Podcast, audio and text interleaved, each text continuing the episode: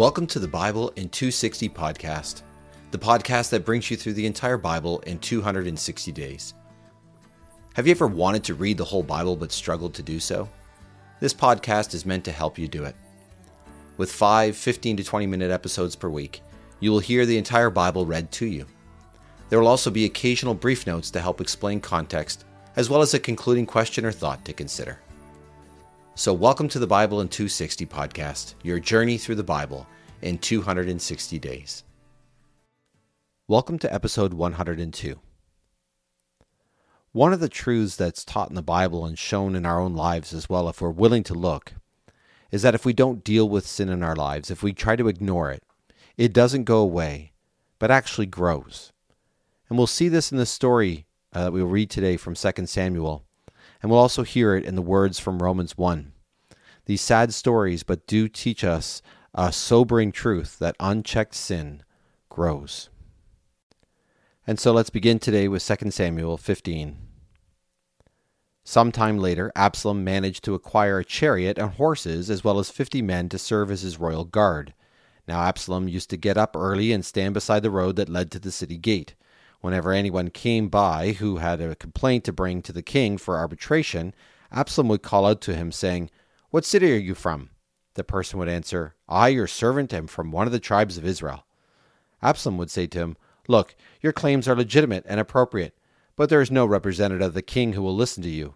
Absalom would then say, "If only they would make me a judge in the land.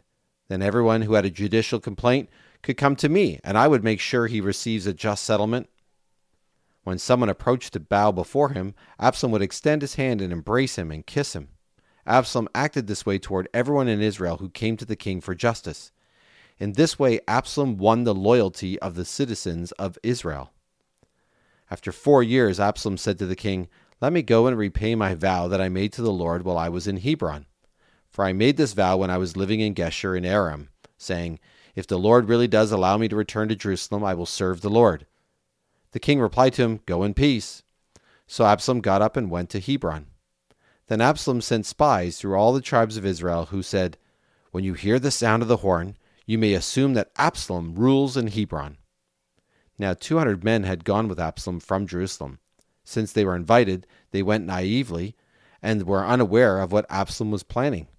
While he was offering sacrifices, Absalom sent for Ahithophel the Gilonite, David's advisor, to come from his city, Gilon. Giloh. The cons- conspiracy was gaining momentum and the people were starting to side with Absalom. Then a messenger came to David and reported, "The men of Israel are loyal to Absalom."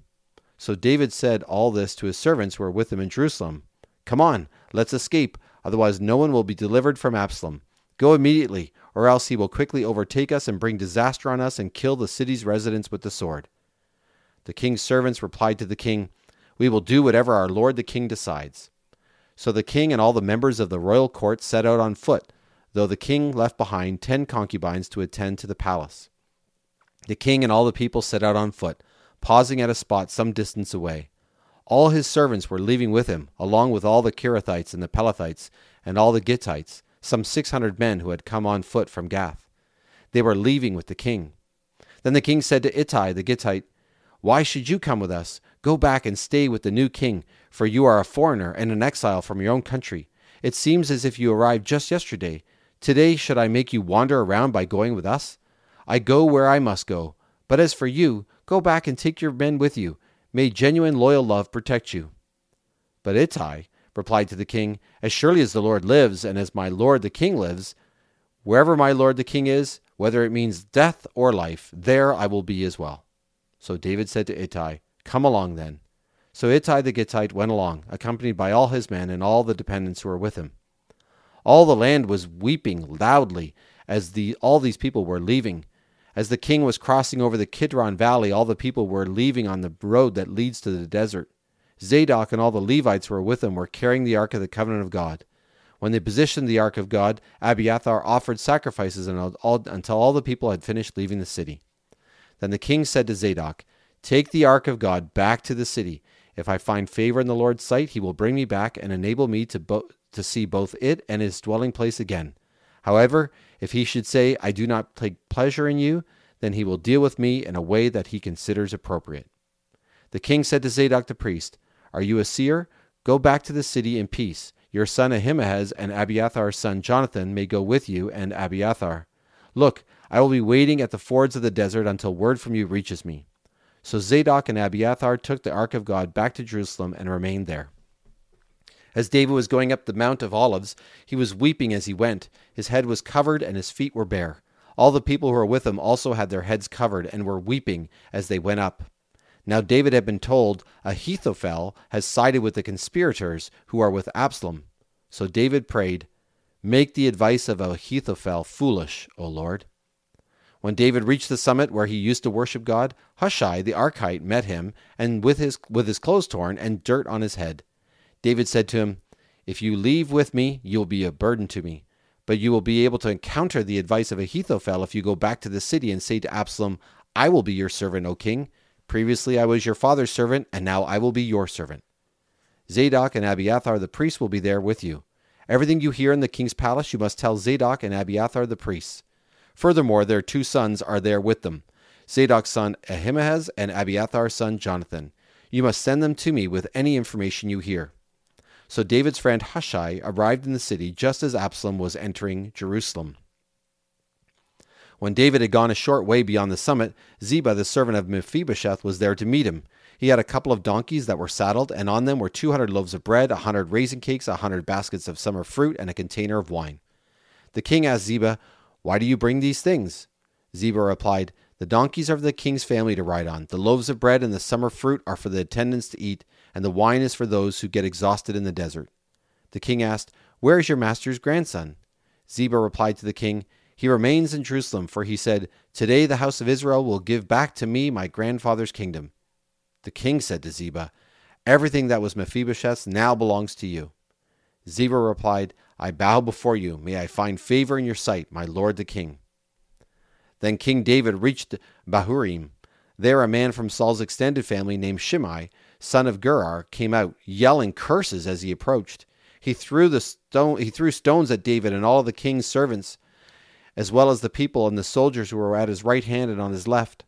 As he yelled curses, Shimei said, Leave, leave, you man of bloodshed, you wicked man. The Lord has punished you for all the spilled blood of the house of Saul, in whose place you rule. Now the Lord has given the kingdom into the hand of your son Absalom.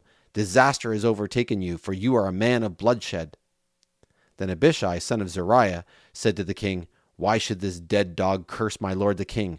Let me go over and cut off his head. But the king said, What do we have in common, you sons of Zeruiah? If he curses because the Lord has said to him, Curse David, who can say to him, Why have you done this? Then David said to Abishai and to all his servants, My own son, my very own flesh and blood, is trying to take my life. So also this Benjaminite. Leave him alone so that he can curse, for the Lord has spoken to him. Perhaps the Lord will notice my affliction, and this day grant me good in place of his curse. So David and his men went on their way. But Shimei kept going along the side of the hill opposite him, yelling curses as he threw stones and dirt at them. The king and all the people who were with him arrived exhausted at their destination, where David refreshed himself. Now when Absalom and all the men of Israel arrived in Jerusalem, Ahithophel was with them. When David's friend Hushai the Archite came to Absalom, Hushai said to him, Long live the king! Long live the king! Absalom said to Hushai, Do you call this loyalty to your friend? Why didn't you go with your friend? Hushai replied to Absalom, No, I will be loyal to the one whom the Lord, these people, and all the men of Israel have chosen. Moreover, whom should I serve? Should it not be his son? Just as I served your father, so I will serve you. Then Absalom said to, he, to Ahithophel, Give us your advice. What should we do? Ahithophel replied to Absalom, saying, Sleep with your father's concubines, whom he left to care for the palace. All Israel will hear that you have made yourself repulsive to your father. Then your followers will be motivated to support you. So they pitched a tent for Absalom on the roof, and he slept, and Absalom slept with his father's concubines in the sight of all Israel. In those days, Ahithophel's advice was considered as valuable as a prophetic revelation. Both David and Absalom highly regarded the advice of Ahithophel. Then Ahithophel said to Absalom, Let me pick out some twelve thousand men. Then I will go and pursue David this very night. When I catch up with him, he will be exhausted and worn out.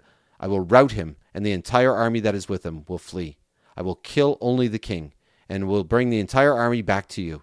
In exchange for the life of the man you are seeking, you will get back everyone. The entire army will return unharmed." This seemed like a good idea to Absalom and to all the leaders of Israel. But Absalom said, "Call for Hushai the Archite, and let's hear what he has to say." So Hushai came to Absalom. Absalom said to him, "Here is what Ahithophel has advised. Should we follow his advice? If not, what would you recommend?" Hushai replied to Absalom, "Ahithophel's advice is not sound this time." Hushai went on to say, "You know your father and his men. They are soldiers and are as dangerous as a bear out in the wild that has been robbed of her cubs.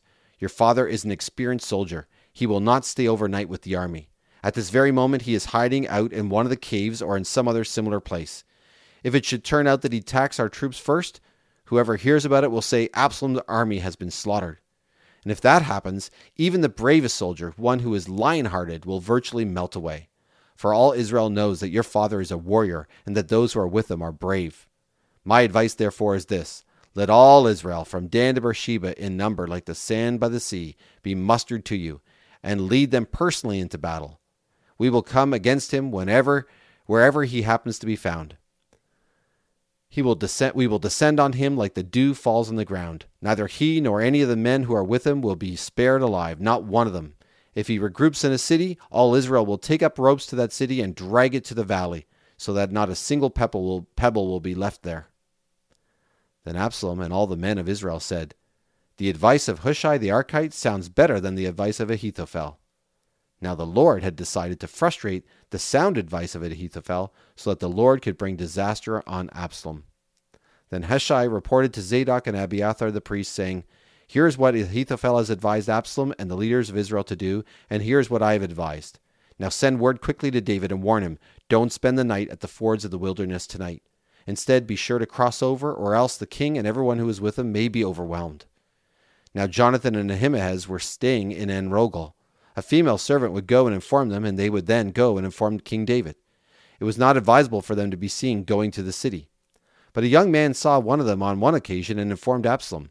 So the two of them quickly departed and went to the house of a man in Bahurim. Bahurim. There was a well in his courtyard, and they got down in it.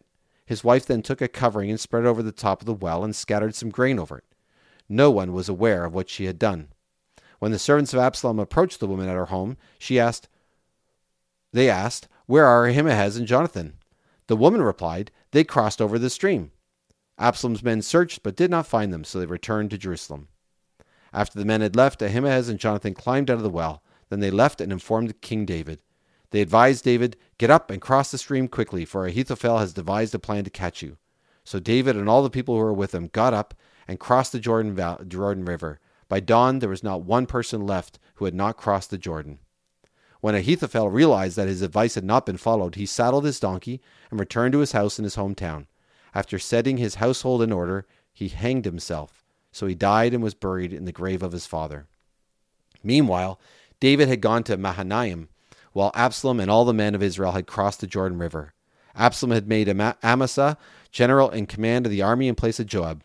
Now Amasa was the son of an Israelite man named Gittite, who had married Abigail, the daughter of Nahash and sister of Zeruiah, Job's mother. The army of Israel and, the, and Absalom camped in the land of Gilead. When David came to Mahanaim, Shobi, the son of Nahash from Rabbah of the Ammonites, Machir, the son of Amiel from Lodebar, and Barzillai, the Gileadite from Rog- Rogelim, brought bedding, basins, and pottery utensils. They also brought food for David and all who were with him, including wheat, barley, flour, roasted grain, beans, lentils, honey, curds, flocks, and cheese. For they said, "The people are in are no doubt hungry, tired, and thirsty there in the desert." And there we'll have to leave the story to see what happens next. But in the meantime, we're going to continue actually by reading from Psalm chapter th- uh, Psalm three and Psalm sixty-three, Psalms of David, that actually describe how he felt and what he went through during this time. We begin with Psalm three, a psalm of David written when he fled from his son Absalom. "Lord, how numerous are my enemies. Many attack me. Many say about me, 'God will not deliver him.' But you, Lord, are a shield that protects me. You are my glory and the one who restores me. To the Lord I cried out, and he answered me from his holy hill. I rested and slept. I awoke, for the Lord protects me. I am not afraid of the multitude of people who attack me from all directions. Rise up, Lord. Deliver me, my God. Yes, you will strike all my enemies on the jaw. You will break the teeth of the wicked. The Lord delivers. You show favor to your people. And then we read also from Psalm sixty-three, another psalm of David. A psalm of David written when he was in the Judean wilderness. O God, you are my God. I long for you. My soul thirsts for you. My flesh yearns for you in a dry and parched land where there is no water. Yes, in the sanctuary I have seen you and witnessed your power and splendor. Because experiencing your loyal love is better than life itself, my lips will praise you. For this reason I will praise you while I live. In your name I will lift up my hands. As with choice meat you satisfy my soul. My mouth joyfully praises you whenever I remember you on my bed and think about you during the nighttime hours. For you are my deliverer. Under your wings I rejoice. My soul pursues you. Your right hand upholds me. Enemies seek to destroy my life, but they will descend into the depths of the earth. Each one will be handed over to the sword. Their corpses will be eaten by jackals.